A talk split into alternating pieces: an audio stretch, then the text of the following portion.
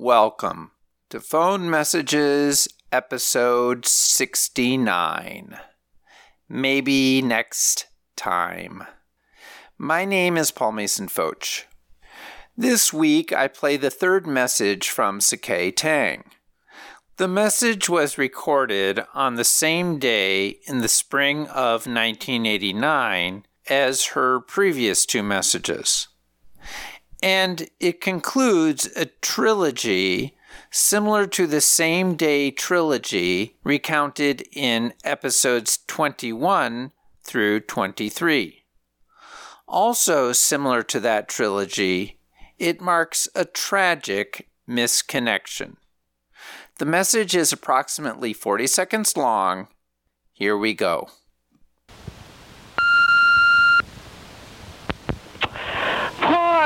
So much that you would be home.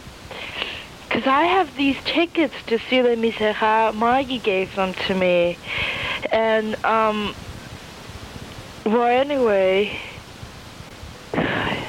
I guess that's it. This is my last call. I hope, I wish so much you would step into the house and pick up the phone right now. But I guess it's not going to happen. All right. Maybe next time. okay, bye. I wanted to go to see some shows, some musical, but it was too expensive. And like for me, this was like an amazing opportunity. So I thought oh, it would be great if I could go with you. So the big question is did you go? I think I did not go at the end. I think I was also a little bit afraid to go or something by myself. Maybe you were hoping because I had a car.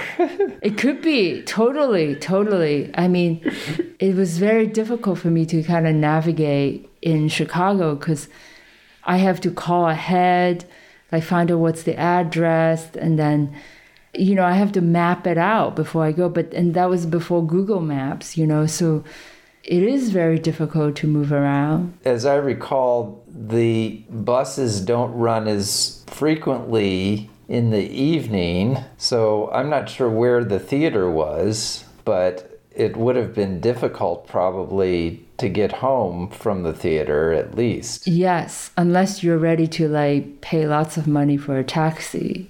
My social life was so dependent on people who have cars. Did you ever see the musical anywhere? I finally saw it, I think last year, either on Netflix or YouTube, or, and I hated it. It's one of the cheesiest musical. Were you a fan of musicals back No. those days? I wasn't.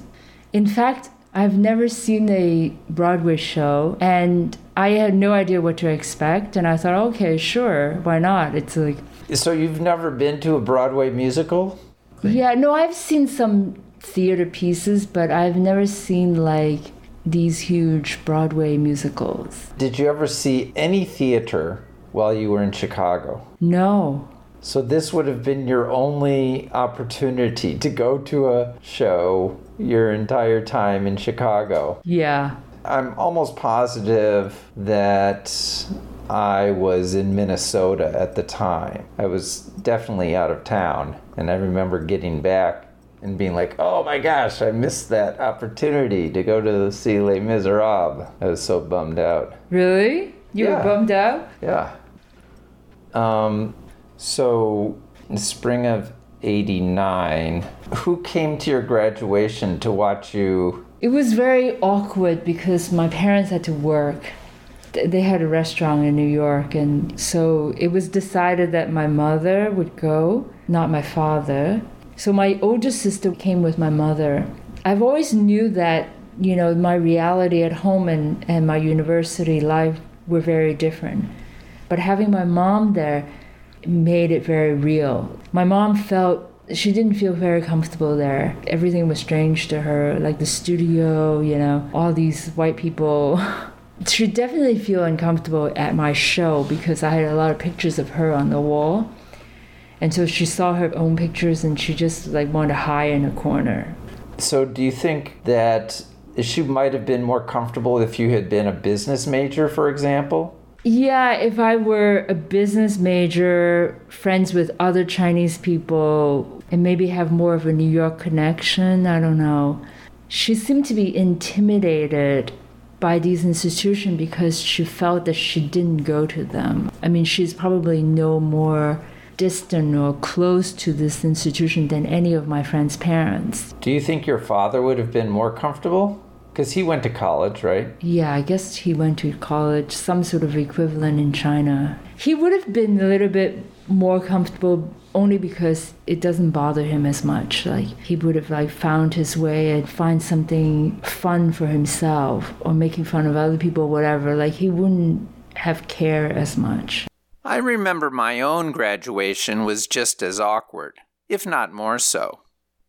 Since my parents were divorced, these types of dual family occasions filled me with anxiety. By contrast, attending other friends' graduations at UChicago, as I did several times, was always a delight. My memories are of warm, sunny June days with strawberries and champagne served on the quadrangle. As for Les Mis, here's what Sakei and I missed. The 1989 performance of Les Miserables opened March 25th at the historic Auditorium Theater in Chicago's Loop. Ticket prices ranged from $20 to $47.50. The reviewer from the Chicago Tribune called it a grand, life giving work of popular theater. It ran until September of that year, but of course it has had multiple revivals in Chicago and elsewhere since then. Its original run on London's West End, which began in 1985, is still going today. So I guess there will indeed always be a next time for this musical. And that concludes this miserable trilogy. But it is certainly not the last we will hear from Sakei. And I am very grateful to her for revisiting this day of disappointment with me. If you have a disappointing message to share, or any other comments, please contact me through my website, pfotsch.com. That's p f o t s c h dot com.